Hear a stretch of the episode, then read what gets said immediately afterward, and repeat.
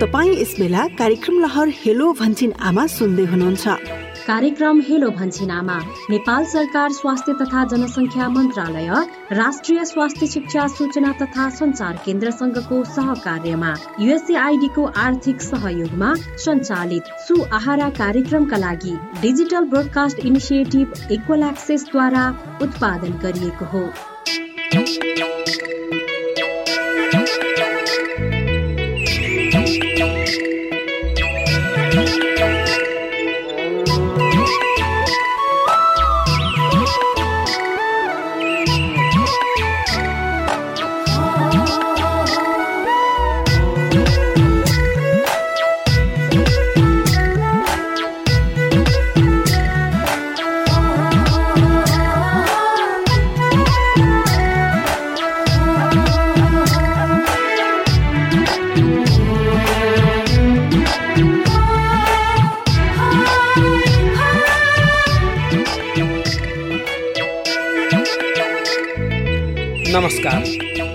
आज असार सत्ताइस गते आइतबार एघार जुलाई दुई हजार एक्काइस।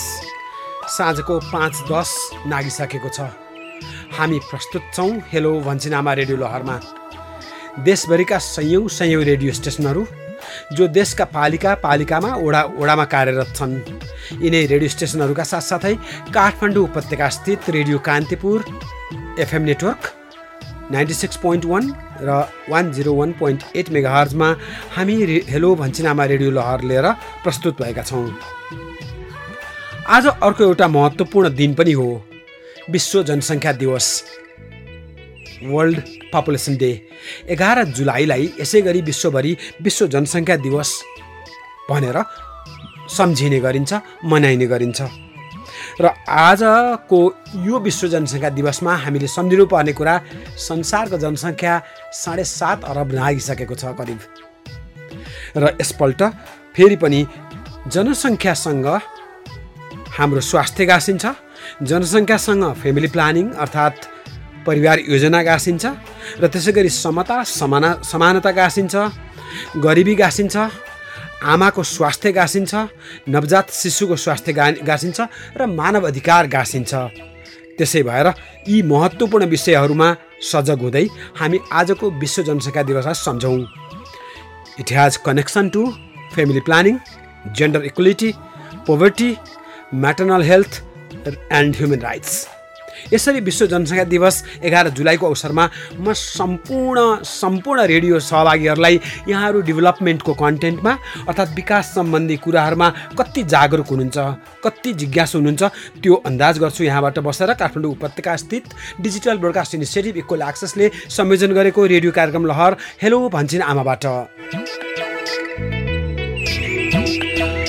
आज पनि हामी कोभिड उन्नाइसको प्रसङ्गमा दुईजना विशेषज्ञसँग यहाँ यहाँहरूलाई प्रशस्त ज्ञान सन्देशको लागि हामी आज पनि कटिबद्ध छौँ र यी दुईजना आजका हाम्रा विशेषज्ञहरू हुनुहुन्छ डाक्टर पुण्य पौडेल र डाक्टर पुण्यका साथसाथै डाक्टर वन्दना पाण्डे। हामी यी दुईजना विशेषज्ञसँग हामी रहनेछौँ। डाक्टर साहब नमस्कार। पुण्य डाक्टर साहब। पुण्य डाक्टर साहब। म पुण्य डाक्टर साहबलाई चिनाउँछु। पुण्य डाक्टर साहब नवजात नवजात शिशु अथवा नव शिशु स्वास्थ्य महाशाखा स्वास्थ्य शाखा परिवार कल्याण महाशाखाको शाखा प्रमुख हुनुहुन्छ। र उहाँ काठमाडौँ काठमाडौँ स्थित स्वास्थ्य सेवा विभागमा कार्यरत हुनुहुन्छ। त्यसै गरी अर्को एक स्रोत व्यक्ति आज हामीसँग हुनुहुन्छ doctor Vandana Pande. Doctor Vandana Pande general physician हुनुहुन्छ क्लिनिसियन हुनुहुन्छ।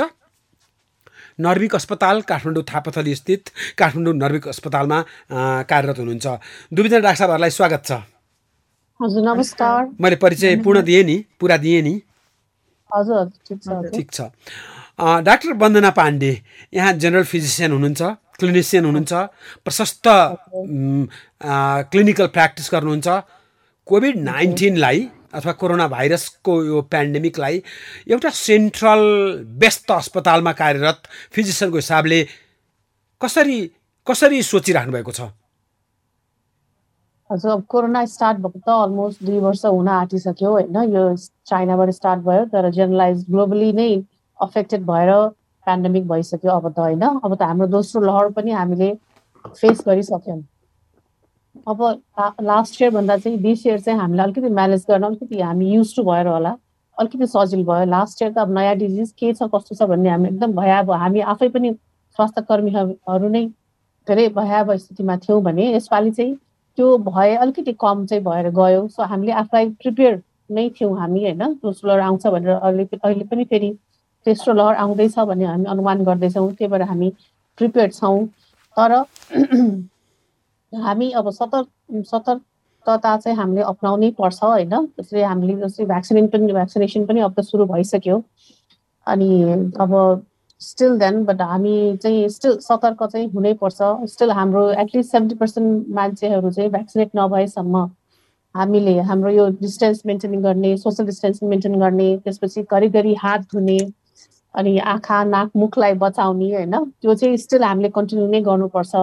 पहिला त लकडाउन थियो अब लुज डाउन भयो लज लुज डाउन भएको अवस्थामा झन् हामी सतर्क हुनुपर्छ। मास्क लाउनु चाहिँ अहिले छोडिहाल्ने अवस्था आइसकेको छैन हाम्रो देशमा। हामीले सोसियल डिस्टेन्सिङ स्टिल मेन्टेन गर्नुपर्छ। स्टिल हामी क्राउडमा जानु अगाडि एकचोटि सोच्नै पर्छ। किनभने लास्ट इयरको भन्दा यसपालि हामीले धेरै मान्छेलाई गुमायौँ होइन? अहिलेसम्म हाम्रो डेथ रेट लास्ट इयरभन्दा पनि धेरै बढ्यो। धेरै जान्दा जान्दै पनि धेरै बढ्यो। त्यही भएर हामी सतर्कता त हुने सतर्क त हुनै पर्छ। हजुर घरिघरि हात धुने अनि सोसियल डिस्टेन्स मेन्टेन गर्ने र मास्क लगाउनलाई चाहिँ हामीले स्टिल कन्टिन्यू नै गर्नुपर्छ। यसलाई छोडिहाल्ने अवस्था चाहिँ आइसकेको छैन। अति राम्रो तस्बिर खिचिदिनु भयो डाक्टर वन्दना। र अति राम्रोसँग यहाँले कोरोना भाइरस अथवा कोभिड नाइन्टिनको यो दृश्यावली प्रस्तुत गरिदिनु भयो आज विश्व जनसङ्ख्या दिवस पनि हो एघार जुलाई। र हामीले कोरोना भाइरस अथवा को कोभिड नाइन्टिन पेन्डेमिकबाट लाखौँको सङ्ख्यामा विश्वबाट नागरिकहरू पनि गुमायौँ। र यस्ता किसिमका एपिडेमिकहरूले हामीले मानिस गुमाउने क्रम विभिन्नपल्ट भएकै छ। कहिले एचआइभी होस् अथवा कहिले अरू किसिमको विभिन्न एपिडेमिकहरू र झन् कोरोना भाइरस त पेन्डेमिक नै भयो। र यसै क्रममा म डाक्टर पुण्यलाई सोध्न चाहन्छु। डाक्टर पुण्य आज विश्व जनसङ्ख्या दिवस पनि हो र यसपल्टको विश्व जनसङ्ख्या दिवसमा एउटा महत्त्वको महत्त्वसँग जोडिएको अर्को विषय हो खास गरी मातृ शिशु स्वास्थ्य सेवा। किनभने ज नयाँ नयाँ जनसङ्ख्या जोडिनुको मतलब महिला प्रसव वेदामा प्रसवमा हुनु अथवा डेलिभरी गर्नु। यो सबै कुरा जोडिएर आउँछ यसको फ्यामिली प्लानिङसँग त्यति नै अन्तर सम्बन्ध छ। र खास गरी आमाहरूलाई अथवा गर्भवतीहरूलाई यसरी कोभिड नाइन्टिनको कन्टेक्स्टमा अथवा सन्दर्भमा सेवा अझ कसरी प्रभावकारी ढङ्गबाट पुर्याउन सकिन्छ? धन्यवाद सरलाई। हजुर। कोभिड नाइन्टिनको जुन भयावह स्थिति नेपालमा पनि अरू देशमा जस्तै आयो र यसले चाहिँ धेरै नै अब नेपालीहरूको ज्यान पनि लिएको छ। र यसमा चाहिँ अब हाम्रो मातृ तथा नवशिशु क्षेत्रलाई पनि अवश्य पनि गाँजेको छ। यो मात्र अछुतो भएर बस्न त अवश्य पनि सकेको छैन। र अहिलेसम्म हामीले यो दुई हजार छयत्तर सालको चैत एघार गतेदेखि अठहत्तर सालको यो जेठको अन्तिमसम्ममा तेत्तिसजना आमाहरूलाई चाहिँ गुमाइसकेका छौँ होइन? यो कोभिड नाइन्टिनकै कारणले र यस्तो स्थितिमा अब भयावह स्थिति आएको थियो र सुरुमा चाहिँ के थियो भने अन्यलको स्थिति धेरै थियो यसमा होइन? धेरै चाहिँ महिलाहरू चाहिँ स्वास्थ्य संस्थामा आउन डराउँथे पनि एउटा कुरा थियो भने अब दोस्रो चाहिँ यातायातको सुविधाहरू लकडाउनको कारणले धेरै गाह्रो थियो। त्यस्तो स्थितिमा सुरुको दुई हप्ता चाहिँ हाम्रो आमा त जुन म्याटर्नल हेल्थ चाहिँ एकदम प्रभावित भएको थियो र पछि बिस्तारै गएर यो सुधारिँदै गयो होइन। र करिब करिब दुई हप्ताको अन्तरालमा सम्पूर्ण हाम्रो मातृ नवशिशु सेवा र जुन हाम्रो रिप्रोडक्टिभ हेल्थ प्रजनन स्वास्थ्य छ त्यो सेवाहरू चाहिँ सम्पूर्ण चाहिँ चल्नुपर्छ फुल्ली होइन? चाहिँ चल्नुपर्छ भनेर हामीले निर्देशन पनि दिएका थियौँ र त्यही अनुरूप सम्पूर्ण चाहिँ स्वास्थ्य सेवाहरू आमा तथा नवशिशुसँग सम्बन्धित सेवाहरू चाहिँ सम्पूर्ण सुचारु रूपले सञ्चालित भएको अवस्था थियो। र जतिखेर अब अप्ठ्यारो गाह्रो स्थिति थियो होइन? जतिखेर अब सुत्केरी गर्भवती महिलाहरू चाहिँ तुरन्त स्वास्थ्य संस्थामा आउन नसकेको खण्डमा हामीले चाहिँ टेलिकन्सल्टेसन भनेर टेलिफोन मार्फत पनि अथवा हटलाइनबाट पनि चाहिँ महिलाहरूलाई सेवाहरू दिएका थियौँ। र त्यस्तै परेको खण्डमा अब घरैमा गएर होइन? घर दैलोमै गएर पनि आमा तथा नव शिशुहरूलाई सेवाहरू दिएको चाहिँ उदाहरणहरू चाहिँ यो हिमाली तथा उच्च पहाडी क्षेत्रहरूमा रिमोट एरियाहरूमा चाहिँ रहेको छ। र कोभिड नाइन्टिनले गर्दाखेरि पछि गएर चाहिँ हाम्रो कुनै पनि सेवाहरू अवरुद्ध भएको छैन। सम्पूर्ण सेवाहरू चाहिँ यथार्थ स्थानमा यथार्थ रूपले चाहिँ सञ्चालन भइरहेकै छ। सबभन्दा फ्रन्ट लाइनमा काम गर्नुहुने प्यारामेडिक्स मेडिकल डाक्टर्स त्यसै गरी नर्सहरू र जसले फ्रन्टलाइनमा बसेर आफूलाई जोखिममा हालेर अझ गएको साल त सबैले स्वीकारिहाल्यौँ। गएको साल यसको अवस्था साह्रै भयावहपूर्ण थियो। हामीले यो वर्ष गुमायौँ धेरै व्यक्तिहरू कोभिड नाइन्टिनले गर्दा सङ्ख्यात्मक रूपमा र गएको साल भने हामी धेरै डरायौँ। लगभग टोल टोलमा हिँड्नु हुने अवस्था थिएन बाटोमा रोकावट थियो र कुनै ठाउँको मानिसलाई टोलमा प्रवेश निषेध थियो। यस्तो अवस्थाको गएको सालको अवस्थाबाट हामी दोस्रो वर्षमा अर्कै रूपमा प्रवेश गरेका छौँ र दोस्रो वर्षमा हामीले अक्सिजनका कुरा धेरै सुन्यौँ त्यसै गरी अक्सिमिटरका कुरा सुन्यौँ अक्सिजन कन्सन्ट्रेसनका कुरा सुन्यौँ भने भ्याक्सिनेसनको कुरा ज्यादा सुन्यौँ। म एकपल्ट डाक्टर वन्दनासँग कहाँ कहाँ म समाचार हिजो आज के सुन्न थालेको छु भने दुई डोजको होइन दुई मात्राको होइन सिङ्गल सिङ्गल डोजको भ्याक्सिनेसन पनि कुरा आछ यो के हो भन्दा साहब तपाईँ त क्लिनिसियन हुनुहुन्छ नि। हजुर यो त कम कुन कम्पनीले बनाउँछ होइन? त्यसमा भर पर्छ। सो अहिलेसम्मकोमा चाहिँ जोन्सन एन्ड जोन्सन अमेरिकाले चाहिँ सिङ्गल डोजवाला भ्याक्सिन लिएर आएको छ। अदरवाइज चाहिँ सबै अरू कम्पनीहरूले चाहिँ दुई डोजकै लगाएको छ। सो यो भ्याक्सिन कम्पाउने कम् भ्याक्सिन बनाउने कम्पनीमा भर पर्छ होइन? उनीहरूले कसरी बनाएको हुन्छ? यो त नयाँ डिजिज हो। सो नयाँ नयाँ खोज हुँदैछ नयाँ नयाँ रिसर्च हुँदैछ। अनि नयाँ रिसर्चले के भन्छ त्यसै अनुसार जाने हो सो तर आज एउटा भ्याक्सिन लगाएको मान्छेले फेरि अर्को गएर अर्को भ्याक्सिन चाहिँ अहिलेसम्म नलाउनु नै भनेर आइरहेछ होइन? सो जोन्सन एन्ड जोन्सनको लगाउने हो भने सिङ्गल डोज इज एनफ त्यही रिकन्सिट्युटै त्यसरी राखेको छ त्यसमा। तर अरू कम्पनीको लगाउने हो भने चाहिँ दुइटै डोजै लगाउने भन्नेमा आइरहेछ अहिलेसम्म। म मेडिकल एरियाको मानिस होइन र पनि जस्तो उदाहरणको जोन्सन एन्ड जोन्सनको पनि अथवा अमेरिकाबाट इम्पोर्ट हुँदैछ भन्ने सुनिन्छ। यदि सिङ्गल डोज हो भने जो जो मानिस पनि सिङ्गल डोजको लागि नै लालायित हुनेछन् नि। मेरो भनाइ चाहिँ त्यसको लागि ज्यादै ठुलो प्रेसर पर्दैन होला र यसको डिस्ट्रिब्युसन अप्ठ्यारो हुन्छ कि जस्तो लाग्छ? त्यो त अब सरकारले डिसाइड गर्ने कुरा हो होइन? यो त पछि आयो। पहिला आएको भ्याक्सिनहरू त अरू भ्याक्सिनहरू थियो। सरकारले अरूबाट लिएको थियो होइन? अहिले यो भ्याक्सिन आउँदैछ तर सरकारले सायद प्राथमिकतामा राखेर कति एबो फिफ्टी प्लस बाहिर जाने यो हेल्थ म्यान पावरबाट जानेहरूलाई चाहिँ रिसेड्युल गरेछ क्या अरे? अब त्यो त गभर्मेन्टले डिसाइड गर्ने हो। अब प्रेसर त डेफिनेटली आउँछ किन वान भ्याक्सिन लाउनु is more better than two भनेर एनफ छ भनेपछि त सायद अब यो त गभर्मेन्टले मिलाउने कुरा हो किन भ्याक्सिन यो त कम्पनीमै डिपेन्ड हुने हो नि त। सो पछि पछि हुँदै गएपछि त सायद त्यस्तै सबैले गर्छन् कि होइन? अहिलेसम्म त दुइटा भ्याक्सिन नै कुरा छ एक्सेप्ट जोन्सन एन्ड जोन्सनको अर्को एउटा पनि मेरो फलोअप ए टेक्निकल क्वेसनमा र कुनै कुनै अहिलेको नयाँ म्युट्रिएन्टको कारणले गर्दा फेरि तेस्रो डोज पनि पहिलो दोस्रो र तेस्रो डोजको पनि कुरा आएको छ नि मैले पढेको कुरा आएको छ कुरा आएको छ। एउटा कम्पनीले चाहिँ अब थर्ड डोज पनि लगाउनु पर्छ कि भन्ने कुरा चाहिँ आएको छ। तर स्टिल त्यो चाहिँ भेरिफाई भइसकेको छैन अप्रुभ भइसकेको छैन होइन? कुनै पनि स्टेट कुनै पनि कन्ट्रीबाट चाहिँ अप्रुभ चाहिँ भएको छैन। एस्ट्रोजेनिकाले चाहिँ ट्राई चाहिँ गरेको छ। थर्ड डोज पनि लाउनुपर्छ भनेको छ तर स्टिल चाहिँ अप्रुभ चाहिँ भएको छैन। अहिलेसम्म दुइटा र एउटा जोन्सन एन्ड जोन्सनको चाहिँ अप्रुभ भएको छ। दुइटा र सिङ्गल डोजवाला। प्रिय सहभागी श्रोता हामीले प्रशस्त जानकारी पायौँ डाक्टर वन्दनाबाट त्यसै गरी डाक्टर पुण्यबाट। र म अझै पनि निवेदन गर्छु हामी देशका सयौँ सयौँ रेडियो स्टेसनहरूबाट र काठमाडौँ उपत्यका स्थित काठमाडौँ उपत्यका स्थित कान्तिपुर एफएम नेटवर्कबाट जो आठवटा ट्रान्समिटर सहित देशका प्रशस्त पपुलेसनमा पुग्ने प्रयासमा छ। र त्यसै गरी अरू रेडियो स्टेसनहरू जो ओडा ओडासम्म आफ्नो पहुँचहरू भएका रेडियो स्टेसनहरू जो एट्टी सेभेन पोइन्ट फाइभदेखि one zero eight mega hertz अर्थात् हन्ड्रेड एट मेगा हर्चसम्म कार्यरत छन्। र वास्तवमा भन्ने हो भने दृष्टिविहीनको लागि पनि रेडियोहरू त्यति नै उपयोगी छन्। त्यसै गरी निरक्षरको लागि पनि रेडियोहरू त्यति नै उपयोगी छन् र अहिले रोपाइँ गर्दा गर्दै पनि सुन्न सकिने रेडियोहरूको माध्यमबाट हामी यहाँ समक्ष कोभिड नाइन्टिनको बारेमा सकेसम्म बढी जानकारी दिने प्रयासमा छौँ र दुईवटा टेलिफोन लाइनहरू खुल्ला छन्। मैले सधैँ जस्तो भन्ने जस्तै zero one five five four three five three five शून्य एक पाँच सय चौन्न पैँतिस पैँतिस शून्य एक पाँच सय चौन्न पैँतिस पैँतिस।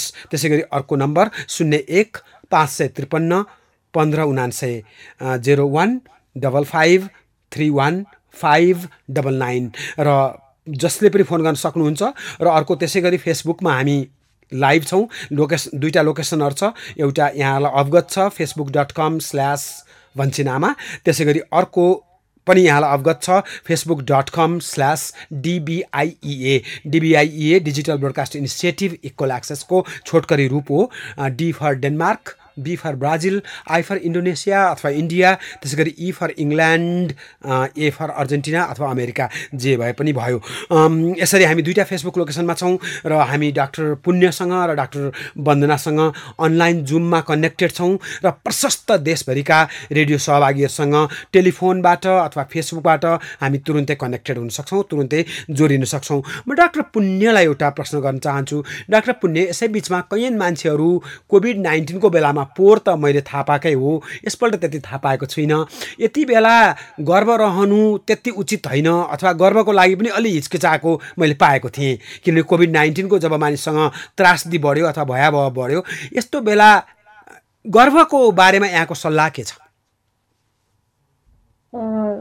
गर्भवती हुनलाई अब हुन त अब आजकल अब सबैले प्लानिङ गरेरै अब गर्भवती हुने गरेको पाइन्छ होइन?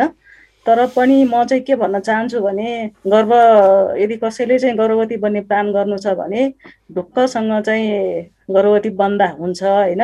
यसमा कोभिड नाइन्टिनको कारणले गर्दाखेरि गर्भवती बन्नमा चाहिँ खासै त्यस्तो केही बाधा अडचनहरू चाहिँ अहिलेसम्म देखिएको छैन। त्यसो भएर यहाँहरू सम्पूर्ण महिलाहरू जसले चाहिँ अब गर्भधारण गर्ने योजना बनाइराख्नु भएको छ भने यहाँहरूले ढुक्क छ निर्धक्क साथ चाहिँ गर्भवती हुने प्लान गर्नुभयो हुन्छ।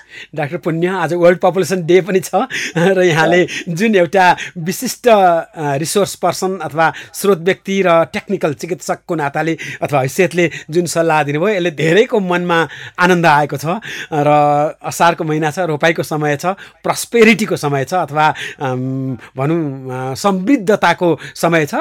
मुठी रोपेर मुरी फलाउने। यहाँले अति उत्साहको अथवा आशाको सन्देश दिनुभयो। अनि गर्भवती जो हुनुहुन्छ अथवा भइसक्नु भएको छ जो गर्भको विभिन्न हप्ताहरूमा हुनुहुन्छ अथवा गर्भवती अवस्थाको उहाँहरूलाई यो कोभिड नाइन्टिनको समयमा उहाँहरूले लिनुपर्ने सावधानी के होला पुण्य डाक्टर साहब? यहाँले त्यो फेजलाई पनि बढी सङ्केत गरेर भनिदिनु भयो भने उहाँहरूलाई ठुलो सघाउ पुग्छ। अब गर्भावस्थामा पनि अन्य अवस्थामा जस्तै अब सावधानीहरू भनेको तिनै नै हुन् होइन? अब सकेसम्म अब हामी भिडभाडमा नजाने र अब जानै परेको खण्डमा पनि दुई मिटरको चाहिँ डिस्टेन्समा बसेर मात्र भेटघाट गर्ने र मास्क चाहिँ सही तरिकाले चाहिँ मास्क लगाउने र अब साबुन पानीले चाहिँ बिस सेकेन्डसम्म मिची मिची हात धुने बाहिर गएर आएपछि अथवा कुनै पनि सामान नयाँ चिजहरू छोएपछि अथवा चाहिँ सेनिटाइजरले चाहिँ राम्ररी चाहिँ हात सेनिटाइज गर्ने भन्ने जुन यो हाम्रो छ मूल मन्त्र होइन कोभिड नाइन्टिनबाट बस्नको लागि यसलाई नै हरेक गर्भवती महिलाहरूले चाहिँ मान्नै पर्छ होइन। यो कोभिड नाइन्टिनबाट बस्नको लागि सबभन्दा हामीले अहिलेसम्म अहिलेसम्म पनि हामीले थाहा पाएको कुरा यही नै हो। र त्यस सँगसँगै अब गर्भवती जाँच पनि गराउनु आवश्यक छ। जुन हाम्रो नेपाल सरकारको पोलिसी अनुसार होइन चारपटक चाहिँ गर्भवती जाँच गर्ने भन्ने कुरा छ अहिलेसम्म। र यो चारपटक चाहिँ गर्भवती जाँचहरू पनि गर्नु पर्यो होइन। र जुन अब चिकित्सकको सल्लाह अनुसार अब जुन हाम्रो आइरन छ कि खाने क्याल्सियम खाने अरू जुन रगत जाँचहरू गर्ने होइन अल्ट्रासाउन्डहरू गर्ने जुन पनि छ ती सबै चाहिँ अब चिकित्सकको सल्लाह अनुसार चाहिँ कुनै पनि महिलाले गर्नै पर्ने हुन्छ। र त्यस्तै अब महिलाले चाहिँ खानपानमा पनि एकदमै ध्यान दिनुपर्ने हुन्छ। यसमा होइन अब खानपानमा विशेष गरिकन अब प्रोटिन माछा मासु अन्डा दुध दही गेडागुडीहरू त्यस्तो चाहिँ खानामा चाहिँ अलिकति चाहिँ प्रोत्साहन दिनुपर्ने हुन्छ घर परिवारबाट पनि। र महिलाले स्वयंले पनि यसमा चाहिँ विशेष गरिकन आफ्नो पनि ख्याल गर्नुपर्ने हुन्छ। यसै बिचमा मैले निवेदन गरेँ फेरि पनि यहाँलाई हामी ल्यान्डलाइन नम्बरहरूमा छौँ दुईवटा पाँच सय चौन्न पैँतिस पैँतिस र पा पाँच सय त्रिपन्न पन्ध्र उनान्सय काठमाडौँ उपत्यका भएको हुनाले पहिले शून्य एक डाल गर्नुहोला। अर्को टेलिफोन छ यहाँ। हजुर नमस्कार। हजुर नमस्कार। कहाँबाट कुराकानी गर्नुभयो? म मोरङको विराट चोकबाट मोरङको विराट चोकबाट। हजुर कतिको छ त? झरी पानी लो ल्यान्ड छ तपाईँको ठाउँ अथवा तलको एकदम काठमाडौँभन्दा लो ल्यान्डमा पर्छ। कतिको छ पानी जमेको? आज चाहिँ त्यति साह्रो छैन। जम्मा त साधारण छ। पानी त कन्टिन्यू जस्तो छ। आज चाहिँ अलिक खुल्ला छ वातावरण। हजुर। पनि खुल्लै छ। पानी त निरन्तर छ। कुन एफएमबाट सुनिरहनु भएको छ रेडियो? म कान्तिपुरबाट। कान्तिपुर काफी ठुलो कभरेज छ कान्तिपुरको। रेडियो नेपाल छोडेपछि कान्तिपुरको कभरेज ठुलो छ। किनभने रेडियो नेपालसँग पच्चिस छब्बिसवटा ट्रान्समिटर देशभरि कार्यरत छ। कान्तिपुरसँग आठवटा। र म यहाँलाई अँ, रोपाइ कस्तो भइरहेछ त मोरङमा? त्यो त ठुलो अन्न भण्डार हो नि। आफू गरिँदैन अरूले त लगभग लगभग। ठिक छ। कोभिड नाइन्टिनको समय छ सायद बिहेहरूको पनि मुहुर्तहरू छ अथवा बिहेको लागि पनि मानिसहरू लागेकै होलान्। कोभिड नाइन्टिन अथवा कोरोना भाइरस कारणले गर्दा जम्मा हुनुहुन्न भिड हुनुहुन्न थाहा छँदैछ। यहाँको प्रश्न के छ? प्रश्न मेरो के हो भने यो हाम्रो एरियामा पनि कोभिडको कारणले धेरैजना स्वास्थ्यमा समस्या आएको छ होइन अहिले पनि। र कन्टिन्यू सुन्दर हरेसा नगरपालिका पर्छ हाम्रो। नगरपालिकाले धेरै गरिरहेको छ तर पनि अहिले बिचमा यहाँ छेउछाउमा एउटा प्रश्न के थियो भने अन्य कुराहरू त डक्टरहरूसँग सल्लाह गरेर अन्तर गरेछ तत्कालै नवजात शिशु नौ महिनाको छ उसको आमालाई पनि कोभिड देखिएको छ बुझ्नु भएन हजुर। अब उसको बच्चालाई स्तनपान गराउनु हुन्छ हुँदैन। यो पाँच सात दिन भयो त्यो समस्या परिरहेको छ अनि सोद्धा कसैले हुन्छ भन्नुहुन्छ कसैले हुँदैन भन्नुहुन्छ तर मैले चाहिँ अब मैले जे जानेर हो या नजानेर मजाले सेनिटाइजरहरू प्रयोग गरेर मास्क लगाएर बच्चालाई स्तनपानबाट सर्दैन अरे भनेर सुनेको छु। आउनुहोस् भन्छु तर यो आधिकारिक होइन मैले त अन्दाजको भर गर्ने हो। सम्बन्धित मान्छेमा आज पनि म त्यहाँ पुगेको थिएँ एउटा सामान्य यसो झोल कुराहरू केही यस्तो सेवन प्रासहरू पुर्याउनको लागि। हजुर। सोसियल वर्कर पनि परेँ म। तर त्यो के गर्न सकिन्छ डक्टरसँग यो प्रश्न राखिदिनु होला स्तनपान गराउन सकिन्छ सकिँदैन। र यो अवस्थामा त्यो निज महिलाहरूले वा जो शिशुको आमा उहाँहरूलाई कस्तो किसिमको दबाईहरू दिन सकिन्छ? यो प्रश्न पार्दै राम्रो हुन्थ्यो कि? मोरङ विराट चोकका मोरङ विराट चोकका प्रिय श्रोता सहभागी। म देख्दछु डाक्टर पुण्यको अनुहारमा मुहारमा हाँसो मुस्कान देख्छु र गम्भीरता देख्छु त्यति नै। किनभने उहाँ यो शाखामा अथवा यो महत्त्वपूर्ण सवालमा अति नै लागि पर्नुभएको चिकित्सक हुनुहुन्छ अथवा हेल्थ एडमिनिस्ट्रेटर हुनुहुन्छ र उहाँले जतिको ठ्याक्कै पिन पोइन्टेड उत्तर मैले दिने कुरा पनि भएन र तपाईँले गर्नुभएको उल्लेख्य कुरा र तपाईँको प्रश्न अहिले देशभरिका लाखौँ मानिसहरूको लागि लाखौँ परिवारको लागि महत्त्वपूर्ण प्रश्न हो। मैले डाक्टर पुण्यलाई नै प्रश्न सुम्पिएँ। हजुर पुण्य डाक्टर साहब प्रश्न हुने गरेर बताइदिनु पर्यो। अँ, भाइले चाहिँ एकदम सही कुरो सोध्नुभयो। र जे गर्नु भएको छ नि यहाँले एकदम ठिक गर्नु भएको छ होइन? अब यदि अब गर्भवती सुत्केरी महिलालाई कोभिड नाइन्टिन पोजिटिभ छ भनेदेखि उहाँले चाहिँ ढुक्क भएर चाहिँ आफ्नो बच्चालाई चाहिँ स्तनपान गराउन सक्नुहुन्छ होइन? स्तनपान गराएबाट चाहिँ त्यसबाट चाहिँ कुन बच्चालाई कोभिड नाइन्टिनको चाहिँ रोग सर्दैन। तर आमाले चाहिँ अवश्य पनि अब सुरक्षाको जुन हाम्रो मापदण्डहरू छ नि अब राम्रोसँग मास्क लगाउने गाउन लगाउने होइन हात राम्ररी साबुन पानीले धुने यी सबै स- जुन जनस्वास्थ्यका मापदण्ड छ त्यो चाहिँ राम्ररी मानेर त्यसलाई अप्नाएर चाहिँ आफ्नो बच्चालाई स्तनपान गराउन सक्नुहुन्छ। तर यसमा अब आफूले चाहिँ अब यदि गराउन खो नखोजेको खण्डमा अब त्यस्तो कन्डिसनहरू पनि हुनसक्छ होइन? कुनै पनि महिलाले अब आफ्नो बच्चालाई म स्तनपान गराउन भन्न खोज्नु भएको छ भने उहाँहरूलाई चाहिँ हामीले अलिकति काउन्सिलिङको चाहिँ जरुरत पर्छ है त? कति उहाँलाई हामीले सम्झाउनु पर्छ कि ब्रेस्ट फिडिङ चाहिँ स्तनपान किन चाहिँ एकदम महत्त्वपूर्ण छ बच्चाको लागि होइन आमाको लागि परिवारको लागि भनेर उहाँलाई हामीले धेरै नै अब बुझाउनु पर्ने आवश्यकता चाहिँ रहन्छ। अति प्रष्ट हुने गरेर बताइदिनु भयो डाक्टर पुण्य। यस्तो किसिमको क्याटालिटिक अथवा यस्तो किसिमको पोजिटिभ क्याटालिटिक एजेन्टहरू हाम्रो समाजमा हुनुभयो भने हाम्रो कति मातृत्व सुरक्षित हुन्थ्यो र यहाँले कति राम्रोसँग आफूले गर्ने काम पनि भन्नुभयो अथवा बताउनु भयो र सोध्नु पनि भयो। र यस्तो पिभोटल अथवा पर्टिनेन्ट प्रश्नहरू हाम्रो लागि अति जरुरी छ। म अर्को एउटा टेलिफोनको लागि लागेँ। हजुर नमस्कार। हेलो। हेलो। हजुर। हेलो टेलिफोन कहीँबाट हराएको छ? म एकछिन फेरि टेलिफोन प्राप्त गर्नेछु। म अहिले फेरि निवेदन गरिहालेँ हामी डाक्टर पुण्य पौडेलसँग र डाक्टर वन्दना पाण्डेसँग छौँ। र उहाँहरू जुम लाइनमा कनेक्टेड हुनुहुन्छ जुम अनलाइनमा। र आज वर्ल्ड पपुलेसन डे हो हामी सुरक्षित मातृत्व कोभिड नाइन्टिन त्यसै गरी फ्यामिली प्लानिङ अथवा यसैसँग गाँसेको ह्युमन राइट्स र त्यसै गरी जेन्डर इक्वेलिटी यी सबै कुरासँग पनि हामी केही न केही नजिकबाट कुराकानी गर्दैछौँ। र भनिहालेँ स्वास्थ्यको सेक्टरमा one stitch in time saves nine एकपल्ट समयमा हामीले जुत्ता उद्रेको ठाउँमा सिलायौँ भने च्यात्तेको ठाउँमा सिलायौँ भने नौपल्ट सिलाउनबाट जोगिन्छौँ। म एउटा प्रश्न डाक्टर वन्दना डाक्टर साहबसँग गर्न चाहन्छु। वन्दना डाक्टर साहब मलाई यहाँ एउटा प्रश्न मैले वाट्सएपमा पाएको प्रश्न के छ भने एकपटक लगाएको तोकिएको दुइटै डोज है पुरा डोज। कोभिड खोपले। कति समय अर्थात् कति महिना कति वर्ष काम गर्छ? फुल डोज लगाएर जीवनभरि काम गर्ने हो कि फेरि लाउनु पर्ने हो? यो पनि अर्को असाध्यै पर्टिनेन्ट टेक्निकल क्वेसन अब नयाँ हजुर लागि धन्यवाद। यो नयाँ बिमारी पर्यो होइन? सो रिसर्च हुँदैछ। अहिले चाहिँ अहिलेको लागि चाहिँ दुइटा भ्याक्सिन हुँदैन तर लाइफ लङ भन्ने कुरा चाहिँ कुनै पनि भ्याक्सिनको युजली हुँदैन होइन? अघि नै हामीले अघि नै हामीले तेस्रो डोजको पनि कुरा गऱ्यौँ नि होइन कुरा गर्दैछौँ गर्दैछौँ। सो अहिले त हामी हाम्रो नर्मल यो इन्फ्लु इन्फ्लुएन्जाको लागि पनि त एभ्री इयर लगाइरहेछौँ नि होइन? त्यसै अहिले पनि त यसको रिसर्च हुँदैछ रिसर्च स्टिल कम्प्लिट भएको छैन। सो नयाँ नयाँ कुरा आउँदै जान्छ। अहिले चाहिँ दुइटा दुइटाको लागि एनफ भनेको छ तर फर हाउ लङ भनेर अहिलेसम्म रिसर्च चाहिँ भइसकेको छैन। सबै कम्पनी सबै कम्पनीले त होइन एस्ट्रोजेनिकाले चाहिँ थर्ड डोज पनि लाउनुपर्छ कि भन्ने कुरा मात्रै लिएर हो अरू कम्पनीले त अहिलेसम्म दुइटा अनि जुन एउटा इज एनफ भनेको छ।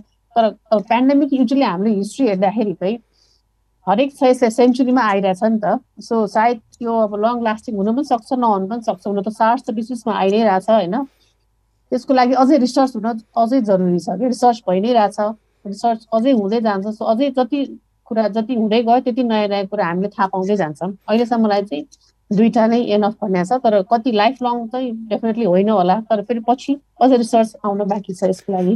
कल्पनाजी जसले मलाई वाट्सएपबाट यो प्रश्न पठाउनु भएको थियो तपाईँलाई सन्तुष्टिसँग उत्तर मिल्यो होला र तेस्रो डोजको कुरा आइसकेपछि बुझ्नु पर्यो। सम्भवतः यसका बुस्टरहरू पनि आउलान् अथवा अर्को कुरा फेरि के भन्दाखेरि कुनै एक डोजले पनि काम गर्ने भन्ने कुरा आएको छ। यो सबै कुराको बारेमा हामीले धेरैवटा रेडियो सिरिजमा कुरा पनि गऱ्यौँ र आउँदा आउँदा खण्डहरूमा अथवा आउँदा श्रृङ्खलाहरूमा कुराकानी गर्नेछौँ गरेका छौँ आज तेह्रौँ खण्ड हो। हामीले यो सिजन टूमा यो रेडियो गरेको र तेह्रौँ खण्डमा आज हामी छौँ डाक्टर पुण्य पौडेल र डाक्टर वन्दनासँग। र अर्को एउटा टेलिफोन छ यहाँ। हजुर नमस्कार। हजुर नमस्कार सर। यहाँको फोनमा स्पार्क छ पछाडि। ठिक छ। तर बुझिहाल्नेला कहाँबाट टेलिफोन गर्नुभयो? मैले गोर्खा भुम्ली चोकबाट भच्चेकबाट भुम्ली चोक भुम्ली चोक भुङ्री चोक मैले सुनेको थिएन यो ठाउँको नाउँ। कतापट्टि पर्छ गोर्खाको यो ठाउँ? कुन दिशामा पर्छ? गोर्खा भनेपछि लगभग लगभग गोर्खाको छेउ साइडमा पर्छ सर। ल ठिक छ। कुन एफएम सुन्दै हुनुहुन्छ? मैले इच्छा कामना इच्छा कामना हजुर कति राम्रो। अनि यहाँको नाउँ त नि? मेरो नाम सुरेश चेपाङ। चेपाङजी? खुसी लाग्यो। किनभने तपाईँले सायद हामी अन्दाज गर्न सक्छौँ गोर्खाको गण्डकी तीरतिरको अथवा कोही नदी जुन दुर्गम एरियाबाट फोन गर्नुभयो गोर्खा सामान्यतः गण्डकी क्षेत्रमा पर्छ। र यहाँले गर्न खोज्नुको प्रश्न के छ? दुईजना डाक्टर साहबहरू हामीसँग हुनुहुन्छ स्रोत व्यक्तिहरू। मैले भन्न खोजेको चाहिँ सर अब यो कोभिड नाइन्टिनबाट प्रभावित भएको जुन बिरामी छन् उहाँहरूलाई चाहिँ उहाँहरूलाई चाहिँ फरक फरक कम्पनीको डोजहरू दिँदा राम्रो हुन्छ कि हुँदैनन् भन्ने विषयमा मात्रै हजुर। सायद हामी त्यहाँ पुग्न सक्दैनौँ पुण्य डाक्सा पुग्न सक्नुहुन्न वन्दना डाक्सा पुग्न सक्नुहुन्न। तपाईँले त्यो ठाउँबाट यो प्रश्न गरेर त्यहाँ सन्देश दिन ठुलो उल्लेख्य काम गर्नुहुन्छ किनभने तपाईँ सूचित हुनु भनेको बाँकी बाँकी हाम्रो बस्तीको साथीहरू सूचित हुनु हो अथवा उहाँहरूले सन्देश प्राप्त गर्नु हो। मलाई अघि वन्दना डाक्टर एउटा कुरा सङ्केत गर्नुभएको जस्तो लाग्छ विभिन्न किसिमको विभिन्न ब्रान्डको अथवा विभिन्न नामको खोप लगाउनु त्यति राम्रो भनेर भनिएको छैन। र यसको लागि सोधखोज गरिरहेको छ र कोभिड नाइन्टिन अथवा कोरोना भाइरस अथवा कोभिड नाइन्टिन पेन्डेमिक बिल्कुलै नयाँ विषय हो। त्यस कारणले गर्दा त्यति राम्रो त होइन भन्ने अघि डाक्टर वन्दनाबाट सुनिसकेका छौँ। फेरि पनि म डाक्टर वन्दनालाई तपाईँको प्रश्न लिएर नै हर्सेस माउथ भन्छन् अथवा जो सत्य मानिस हो उहाँसँगबाटै सुन्नुपर्छ। हामीले त बिचमा एउटा सञ्चारकर्मी भएर भनेको मात्रै हो। हजुर हजुर। वन्दना साहब फेरि। हस् हस्। जिज्ञासा एकदम महत्त्वपूर्ण छ होइन? किन यो जिज्ञासा हुनु पनि अहिलेको लागि ठुलै हो किन सब सरकारले एउटा पहिला ल्यायो भ्याक्सिन पछि फेरि आइरहेको थिएन होइन? सो त्यसले गर्दा अर्को पो दिने कि भन्ने मान्छेलाई सोचाइ पनि आउनु राम्रै कुरा हो। तर अहिलेसम्मको रिसर्च चाहिँ त्यस्तो भइसकेको छैन। एउटा भ्याक्सिनको फर्स्ट डोज लगाएर सेकेन्ड डोज चाहिँ अर्को लगाउने भनेर सायद अब भ्याक्सिन नै नपुग हुन थाल्यो अथवा अपुग हुन थाल्यो भने डेफिनेटली यसको बारेमा रिसर्च डेफिनेटली भइ नै रह होला होइन? अहिलेसम्म चाहिँ आइसकेको छैन कि एउटा भ्याक्सिन लगाएर फेरि दोस्रो चाहिँ अर्को भ्याक्सिन लाउँदा राम्रो हुन्छ भनेर सकेसम्म एउटै कम्पनीको दुईवटा डोज लाउनु नै राम्रो भन्ने चाहिँ आएको छ अहिलेसम्म है। पछि के हुन्छ? स्टिल हामीलाई थाहा छैन रिसर्च त डेफिनेटली भइ नै रह होला यो पनि प्रिय सहभागी श्रोता see there are to right persons at to right places आज विश्व जनसङ्ख्या दिवस डाक्टर पुण्यसँग हामी छौँ जो सुरक्षित मातृत्व त्यसै गरी फ्यामिली प्लानिङ अनि जेन्डर इक्वलिटीको क्षेत्रमा अति नै कार्यरत हुनुहुन्छ। त्यसै गरी टेक्निकल्ली क्लिनिसियन ल्याबोरेटरीमै अथवा क्लिनिकमै अथवा हस्पिटलमै काम गर्ने डाक्टर बन्दैन हुनुहुन्छ। हामीले सन्तुलित रूपमा दुइटै किसिमको प्रश्नहरूलाई सकेसम्म सम्बोधन गर्ने प्रयास गरेका छौँ यसैबिच अर्को प्रश्न छ। हजुर नमस्कार। हजुर दाइ नमस्कार। कहाँबाट टेलिफोन गर्नुभयो धेरै जस्तो पुरुषै पुरुषहरूको टेलिफोन पाएको छु। महिलाको अघि एकजना वाट्सएपबाट पाएको थिएँ। हजुर कहाँबाट कुराकानी गर्नुभयो? म डोटी नुवाकोटबाट म रामप्रसाद डोटी? सुदूरपश्चिम अनि मान्छेले पनि सहभागिता जनाउनु पर्यो। हो त हो त आउँछ काफी प्रश्न आउँछ। कुन एफएम सुनिरहनु भएको छ? म रेडियो अमरगढीबाट कति खुसी लाग्यो।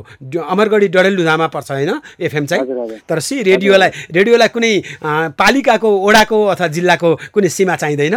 रेडियो लाइटनिङ जस्तै हो अथवा आकाशमा बिजुली चम्का जस्तै हो। त्यस कारणले गर्दा तिन चार रेडियोबाट प्रसारण भइरहेको छ कति राम्रो। हामी सकेसम्म धेरै रेडियोबाट प्रस्तुत हुन प्रयास गर्छौँ किनभने यो भाइटल सूचनाहरू यो अर्जेन्ट सूचनाहरू सबै कहाँ पुग्योस् हाम्रो यो ठुलो इच्छा छ।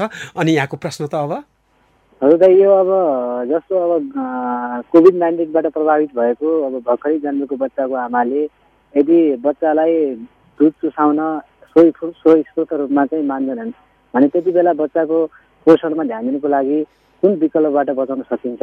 र यो गर्भवती महिलालाई चाहिँ महिलालाई गेडागुडी अनि फलफुल यताउतिबाट एक्जेक्टिभ रूपमा के खुवाउँदा चाहिँ बच्चा चाहिँ पोसिलो तन्दुरुस्त हुन सक्छ भन्ने मेरो जिज्ञासा धन्यवाद। कति खुसी लाग्यो त्यति दुर्गम ठाउँबाट यस्तो महत्त्वपूर्ण प्रश्न गरिदिनु भयो। मैले अघि नै भनिहालेँ पुरुष भएर पनि महिलाको लागि अथवा अझ खास गरी गर्भको गर्भवतीको लागि अनि त्यसै गरी सुत्केरी महिलाको लागि यसरी सोचिदियो भने समाजमा समता कति राम्रो हुन्थ्यो। र तपाईँहरूले यसरी गर्नुभएको छ। सुदूरपश्चिममा हामी हेलो भन्छिन आमा लिएर लाइभ आइतबार बिहान प्रस्तुत हुन्छौँ। त्यसै गरी भन्छिन आमा रेडियो नेपाल मार्फत रेडियो कान्तिपुर मार्फत मार्फत सधैँ शनिबार बिहान र बेलुकी गरेर प्रस्तुत गर्छौँ। र यसरी नै हेलो भन्छिन आमा यो जुन लाइभ छ त्यो पनि प्रस्तुत गरिरहेका छौँ। डाक्टर पुण्य तपाईँ काफी त्यही ठाउँमा हुनुहुन्छ जहाँ तपाईँहरू यही सम्बन्धी सन्देशहरू तर्जुमा गर्नुहुन्छ यही सम्बन्धी सेवाहरू विस्तार गरिरहनु भएको छ। हजुर। त अब बच्चालाई स्तनपान गराउन हुन्छ भन्ने कुरा अघि प्रश्न भइसकेको छ होइन? र अब बच्चालाई स्तनपान गराउने सुत्केरी आमालाई चाहिँ अवश्य पनि एकदम पोषणयुक्त खानेकुराहरू चाहिँ खानुपर्छ होइन? यसमा विशेष गरेर अब गेडागुडीको झोल होइन मासुको झोल दुध र यसमा अन्डा हरियो सागसब्जी फलफुल सबै चाहिँ मिलाएर ब्यालेन्स खानाहरूको चाहिँ जरुरत पर्छ होइन। आमाले अब राम्ररी न्युट्रिसन भएको होइन पोषणयुक्त खाना खानु भएपछि मात्र बच्चालाई पनि पोषणयुक्त चाहिँ दुग्ध दुध चाहिँ जाने भएको हुनाले एकदम खानामा चाहिँ हरेक सुत्केरी महिलाले ध्यान दिनै पर्ने हुन्छ यसमा। डाक्टर पुण्य यो प्रश्न धेरै जस्तो सेवासँग र हाम्रो भनौँ एक किसिमबाट प्रिभेन्सन त्यसै गरी कम्युनिटी सोचाइसँग ज्यादा भएको हुनाले म डाक्टर वन्दनाका यो प्रश्न लिएर गइनँ यसको क्लिनिकल पार्टभन्दा पनि ज्यादा यस्तै सन्देशसँग मैले धेरै जोड्न खोजेँ। अर्को टेलिफोन छ किनभने अर्को सहभागी श्रोतालाई महत्त्वपूर्ण आफ्नो कुराकानी गर्नु छ। हजुर नमस्कार। नमस्ते। कहाँबाट टेलिफोन गर्नुभयो? म यता सल्यानबाट सल्यान हो कर्णाली प्रदेश हजुर एकदम कर्णाली प्रदेश त्यहाँ ठुलो नदी त म थाहा पाउन्न सल्यानमा त्यस्तो ठुलो नदी तै पनि सायद शारदा त्यहाँको ठुलो जस्तो लाग्छ। अनि कहाँबाट सल्यानको सल्यानको बाचे नगरपालिका। बाढी कतिको आएको छ? पहिरो कतिको छ? त्यस्तो खासै प्रभाव चाहिँ परेको छैन त्यति शून्य छैन। यसपल्ट कर्णाली प्रदेशहरूको त्यति सुन्नेको छैन। सकेसम्म सुरक्षित रहनु होला अनि यहाँको नाउँ त? मेरो सुरेन्द्र बुढा ए कति राम्रो। यहाँले फोन गर्नुभयो। र कुन एफएम सुन्दै हुनुहुन्छ? मैले चाहिँ यो रोल्पा जिल्लाको रेडियो मालश्री एक सय बिन्दु पाँच मेगा सल्यानको रेडियोहरू भन्दा पनि म तपाईँको क्षेत्रबाट रोल्पा पश्चिमी रोल्पा होला लाग्छ? पश्चिमी रोल्पाको मालश्री सुनेको पाउँदछु प्रायः टेलिफोन। अनि यहाँको प्रश्न त? एकदम रेडियो मालश्री सुनिन्छ त्यही भएको कारणले अब। सधैँ सुनिन्छ यहाँको प्रश्न? प्रश्न चाहिँ मेरो के छ भन्दाखेरि आज वर्ल्ड पपुलेसन डे होइन जुलाई एघार अब विश्वमा जनसङ्ख्या एकदम वृद्धि भइरहेको छ। कोभिड नाइन्टिन दुई हजार उन्नाइसको डिसेम्बर लास्ट लास्टमा देखिए देखिएको थियो र पेन्डामिक धेरै भयो। पपुलेसनको इफेक्ट भएको कारणले धेरै ठाउँमा चाहिँ यसको इफेक्ट पर्यो र सबै क्षेत्रका मानिसलाई इफेक्ट पर्यो र भ्याक्सिन चाहिँ नेपालमा अझै चाहिँ थोरै एक प्रतिशत जनसङ्ख्याले पाउन सकेको अवस्थामा लकडाउन खुलिसकेको छ। यदि भ्याक्सिन बाहिरी देशबाट आइरहेको छ र विभिन्न देशहरूले भ्याक्सिन सहयोग स्वास्थ्य सामग्री सहयोग गरिरहेका छन् यदि शत नेपालको शत प्रतिशत जनसङ्ख्या र विश्वको शत प्रतिशत जनसङ्ख्याले खोप पाउने भयो भने कोरोना रोग सङ्क्रमण पेन्डामिक हुने सम्भावना कतिको रहन्छ? प्रश्न बडा विश्लेषणात्मक छ र खुसी के लाग्यो भने मलाई सल्यानमा बसिकन पनि सायद म सल्यानमा थिएँ भने यति विश्लेषणात्मक मान्छे हुन सक्थेँ कि सक्दैन थिएँ शङ्कै छ। त्यति ठाउँमा बसेर यति राम्रो प्रश्न गरिदिनु भएको छ र म यहाँलाई निवेदन गर्छु मैले जानेअनुसार तिन प्रतिशत नेपालीहरूले अहिले पहिलो डोज भ्याक्सिनेसन पाएको जस्तो लाग्छ। पहिलो डोज। है? दोस्रो डोज पुरा नभइकन त्यसलाई पूर्ण पनि भन्नु भएन होला। अनि डाक्टर वन्दनाले प्रश्न गरिदिनुहुन्छ किनभने डाक्टर वन्दनाको त्यो सम्बन्धी अध्ययन गहन छ। र यहाँले भन्नुभयो जस्तै जुन खोपको बारेमा यहाँले बडा एनालिटिकल कुराकानी गर्नुभयो अथवा विश्लेषणात्मक गर्नुभयो खुसी लाग्यो देशको भविष्य उज्जवल छ। तपाईँ जस्तो यस्तो खास गरी आशाका कुरा गर्ने साथीहरूबाट वन्दना डाक्टर साहब लौ न उहाँको प्रश्नको हजुर त्यही त hundred percent vaccination all over the world त अलिकति पोसिबल हुँदैन होइन? At least seventy percent of the total population चाहिँ भ्याक्सिनेट भए पनि हामीले चाहिँ हर्ड इम्युनिटी पाउँछौँ भन्छ कि। सपोज हामीले सेभेन्टी सात दसजनामा सातजना लगायो भने पनि त्यो कम्युनिटी चाहिँ बच्छ अरे कि। सो उसबाट चाहिँ डिजिज स्प्रेड हुनलाई चाहिँ बचिन्छ होइन? So world पपुलेसनमा at least seventy percent vaccinate भए पनि भयो भने चाहिँ हामी डिजिजबाट चाहिँ मुक्त हुन्छौँ। जस्तै इजरायलमा सेभेन्टी पर्सेन्ट भ्याक्सिनेसन पुगेपछि उनीहरूले मास्कहरू नै नलाऊ भन्ने नै देशले नै आदेश दियो नि त। सो टोटल हन्ड्रेड पर्सेन्ट त अलिकति पोसिबल हुँदैन होइन? एटलिस्ट सेभेन्टी पर्सेन्ट भयो भने चाहिँ हामी बस्न सक्छौँ। तर स्टिल हामीले एउटा भ्याक्सिन लगाएपछि सबै स्टिल हाम्रो देशमा त still vaccination is going on त्यति बेला चाहिँ हामीले अरू त्यो बस्ने जसरी हामीले गरिरहेको थियौँ नि मेन्टेनिङ सोसियल डिस्टेन्स अनि मास्क लगाउने ह्यान्ड सेनिटाइज गर्ने घरिघरि साबुन पानीले धुने चाहिँ स्टिल कन्टिन्यू गऱ्यो भने पनि हामीले इन्फेक्टेड मान्छे छ भने पनि त्यसबाट त हामी बच्यौँ नि। यसलाई चाहिँ हामीले भुल्नु भएन। खालि भ्याक्सिन भ्याक्सिन भन्दा पनि अरू मेजर्सहरू पनि त छ नि हामीले रोगबाट बच्नको लागि। त्यो त सफा बस्नु त सबै कोरोनाको लागि मात्रै होइन अरू रोगको लागि कम्युनिकेबल डिजिजको लागि त एउटा इम्पोर्टेन्ट पार्ट हो नि। होइन मास्क नहोला तर हात धुने सफा उ गर्ने त सबैमा छ नि। सो त्यसलाई चाहिँ हामीले केन्द्रित हुनु पर्यो हाम्रो सोचाइ भ्याक्सिनको आइडिया राम्रो होइन नआउँदासम्म पनि हामीले यो मेन्टेन गरिराख्यौँ भने हामी रोगबाट त बच्छौँ नि। हामी अनि डिजिज आफूबाट अरूलाई सार्नबाट पनि बच्छौँ हामी होइन। यसले गर्दा चाहिँ सायद बचिन्छ होला। प्रिय सहभागी श्रोता बडा महत्त्वपूर्ण प्रश्न गर्नुभयो बडा गहन उत्तर दिनुभयो डाक्टर वन्दनाले। मलाई पनि खुसी लाग्छ वास्तवमा कोभिड नाइन्टिनले गर्दा यसरी जुम अनलाइनमा कनेक्ट भएर यहाँहरूसँग दुईवटा टेलिफोन मार्फत र फेसबुक लाइभबाट हामी यसरी देशको हरेक नुक एन्ड कर्नरमा अथवा देशको कुना छेउ भित्ता जहाँसुकै पुग्न सकेका छौँ र यहाँको प्रश्न अति महत्त्वपूर्ण थियो मैले निवेदन गरिहालेँ। फेरि पनि मसँग सहकर्मी साथीहरू हुनुहुन्छ रमेश ढकालजी मनोज महर्जनजी दिनेश प्रजापतजी अचलाजी र उहाँ साथीहरूले गोविन्दजी उहाँहरूले मलाई सघाइराख्नु भएको छ। टेलिफोन लिन टेलिफोन टिपाउन। हामी दुईवटा टेलिफोन नम्बर नम्बरमा छौँ। पाँच सय चौन्न पैँतिस पैँतिस र पाँच सय त्रिपन्न पन्ध्र उनान्सय। यसैबिच एउटा टेलिफोन आएको छ। हजुर नमस्कार। कहाँबाट टेलिफोन गर्नुभयो? फेरि पुरुष सहकर्मी अथवा सहभागी नै हुनुभयो। हजुर। हजुर यता रोल्पाबाट। रोल्पा कुन ठाउँ हो? रोल्पाको गङ्गादेव गाउँपालिका। दुईवटा भयो रोल्पा होइन? पश्चिम कि पूर्व? पश्चिम। पश्चिमी। रेडियो के? मालश्री नै हो शङ्का गर्नु एकदम रेडियो मालश्रीबाट सुन्दैछु यता। मालश्री रेडियोको कति सहभागी हुनुहुँदो रहेछ? अनि नाम के हो? भरत राणा। भरतजी खुसी लाग्यो। बाढी पहिरो कस्तो छ? बाढी पहिरो त निरन्तर रूपमा गइरहेको छ भनौँ न है। दैनिक रूपमा वर्षा भइरहेको छ बाढी पहिरो गइरहेका छन् गाउँ गाउँमा भन्नुपर्छ।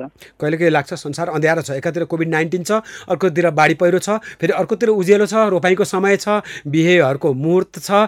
यसै बिचमा यहाँको प्रश्न के हो? मेरो प्रश्न के छ भन्दा कोरोना फैलिरहेको बेलामा मास्कको आवश्यकता परिरहेको छ। भिडभाडमा मास्क लगाउनु पर्ने नै हुन्छ तर मान्छे बाटोमा एक्लै हिँड्दा मास्क प्रयोग गर्दा पनि हुन्छ कि नगर्दा पनि हुन्छ? र तेस्रो चरणको कोरोना भाइरसबाट बढी बाल बालिका प्रभावित हुने भनेको छ। यसबाट बच्न के गर्नु पर्ला? यसको बारेमा बताइदिनुहोस् न। यहाँले एक्लै हिँड्दा मास्कको प्रयोगको बारेमा र तेस्रो चरणको कोभिडको बारेमा प्रश्न गर्नुभयो। म पहिला त मास्कको उपयोगिताको बारेमा डाक्टर पुण्यसँग उहाँलाई बताइदिनको लागि निवेदन गर्छु। अब कोभिड नाइन्टिनबाट बस्नको लागि सर्वप्रथम ठुलो रोल भनेको मास्क सुरक्षित तरिकाले लगाउनु हो होइन?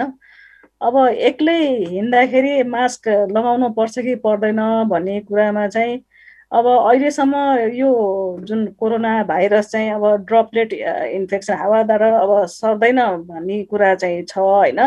त्यसो भएको हुनाले यदि एक्लै हिँड्दाखेरि चाहिँ यदि सुरक्षित ठाउँमा घर वरिपरि होइन त्यस्तो ठाउँमा हिँड्नु भएको छ भनेदेखि चाहिँ मास्क नलगाउँदा पनि हुन्छ। तर अब यदि भिडभाडतिर सडकतिर बजारतिर जानुभएको छ भने चाहिँ मास्कको प्रयोग चाहिँ अवश्य पनि गरिदिनु होला। बाटो छ अथवा चाहिँ सुनसान ठाउँ ज्यादा छ त्यसो भएर तपाईँहरूलाई त संजोग छ। तर चितवन काठमाडौँ त्यसै गरी पोखरामा अब सायद त्यस्ता दिनहरू गए। सुनसान ठाउँ पनि छैन एक्लै हुने अवसर पनि छैन। वन्दना डाक्टर साहब तेस्रो तेस्रो वेभको बारेमा अथवा तेस्रोको बारेमा सोध्नु भएको छ। उहाँको जिज्ञासा केही मेटाइदिनुहुन्थ्यो कि? हजुर अब तेस्रो वेभ आउँछ भने छ होइन? तर स्टिल अब कति ठाउँमा त लकडाउन फेरि लकडाउन सुरु भयो बङ्गलादेशमा त खोलिसकेको थियो फेरि रि लकडाउन स्टार्ट भएको छ होइन? सो अब त्यसलाई थर्ड वेभ लिने कि अथवा कन्टिन्युसन अफ सेकेन्ड वेभ हो स्टिल कुनै क्लियर चाहिँ भएको छैन होइन? अब हाम्रो देशमा अहिले डे टु डे हेर्दा चाहिँ नम्बरहरू अलिकति कम भएर गएको चाहिँ देखिन्छ। तर त्यसो भन्दा भन्दै हामी अलमोस्ट फ्री नै जस्तै भइसकेका थियौँ होइन? जब फर्स्ट वेभबाट सेकेन्ड वेभ आयो नि त्यति बेलासम्म त नम्बर डिक्रिज भएर सडनली सर्ज आयो दो हामीलाई थाहा थियो कि सेकेन्ड वेभ आउँछ भनेर। सो थर्ड वेभ आउने सम्भावना अब छ पनि छैन पनि होइन? अब यो नयाँ डिजिज भयो तर हामी चाहिँ still vaccinate at least seventy percent of the total population vaccination नभएसम्म चाहिँ हामीले स्टिल मास्कलाई राम्रोसँग चाहिँ प्रयोग गर्नै पर्छ सोसियल डिस्टेन्स मेन्टेन गर्नै पर्छ अनि हातलाई सफासँग धुनै पर्छ। त्यति बेलासम्म हामी सेफ भएर हिँड्नै पर्छ है? अझ भनौँ एक्लै हुँदा पनि सकेसम्म मास्क चाहिँ प्रयोग गर्दा नै राम्रो छ।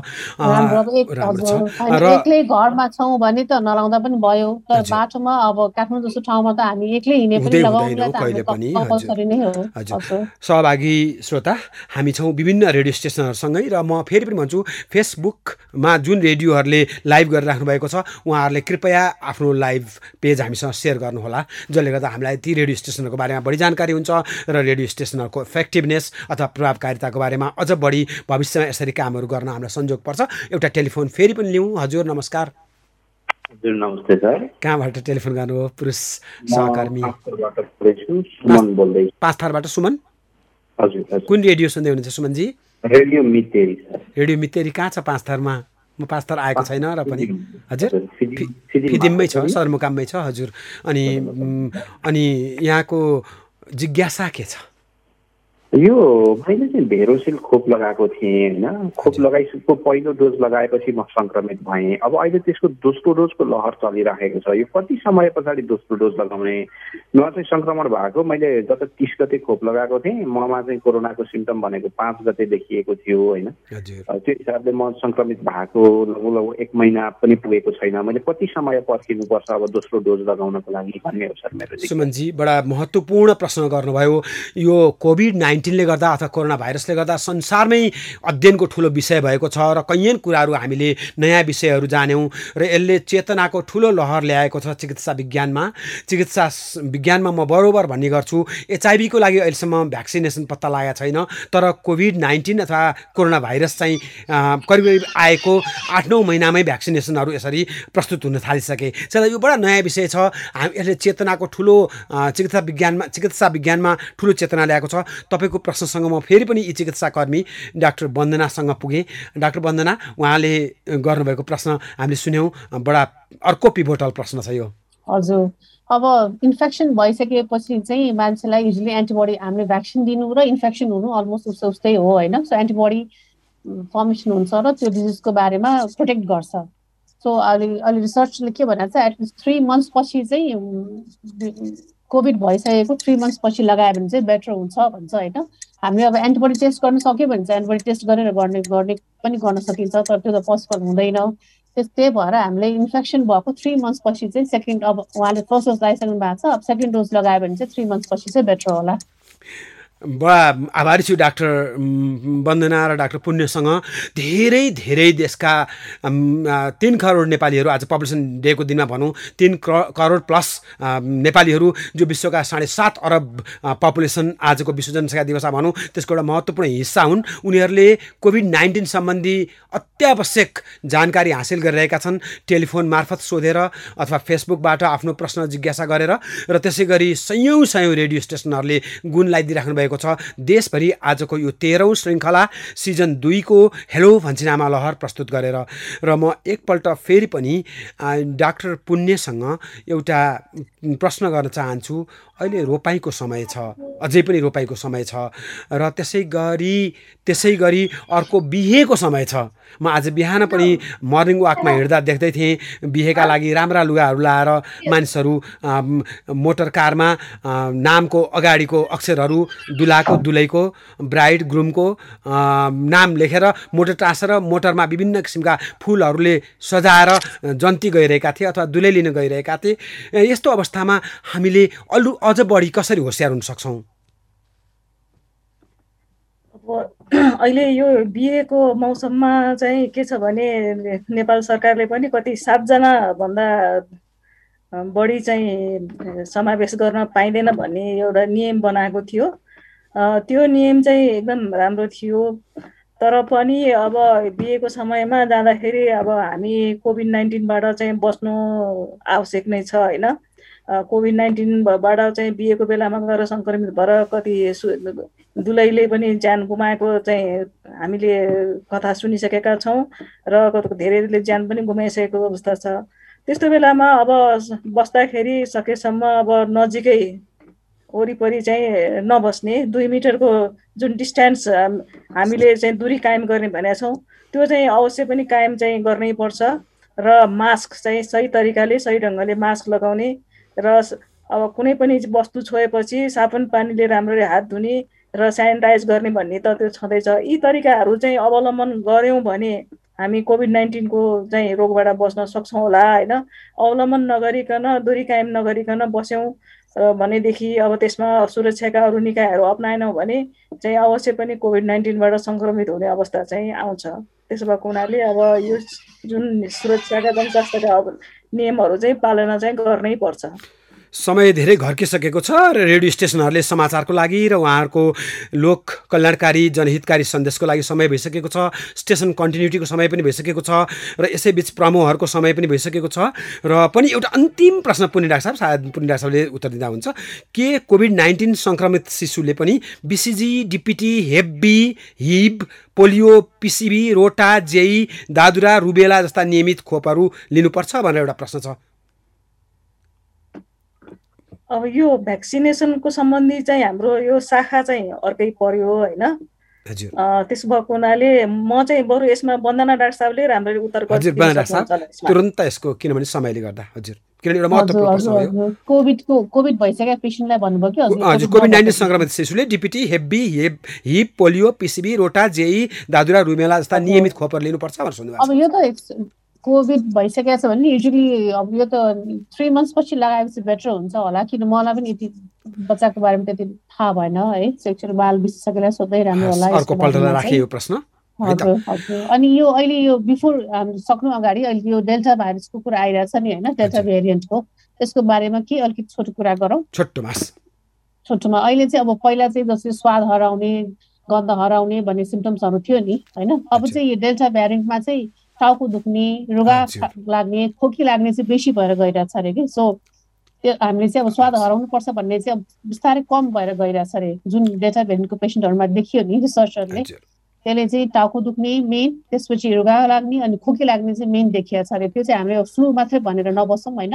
त्यस्तो समस्या देख्न थाल्यो भने पनि एकचोटि कोभिड टेस्ट गर्न चाहिँ पक्कै जाउँ। हस् डेल्टा कप्पा त्यसरी गामा यी सबै अल्फा यी बारेमा फेरि अर्को पल्ट फेरि प्रशस्त कुराकानी गरौँला। आजलाई समयले गर्दा हामीलाई साथ दिएन। डाक्टर वन्दना फेरि दुःख दिनेछौँ। डाक्टर पुण्य फेरि दुःख दिनेछौँ।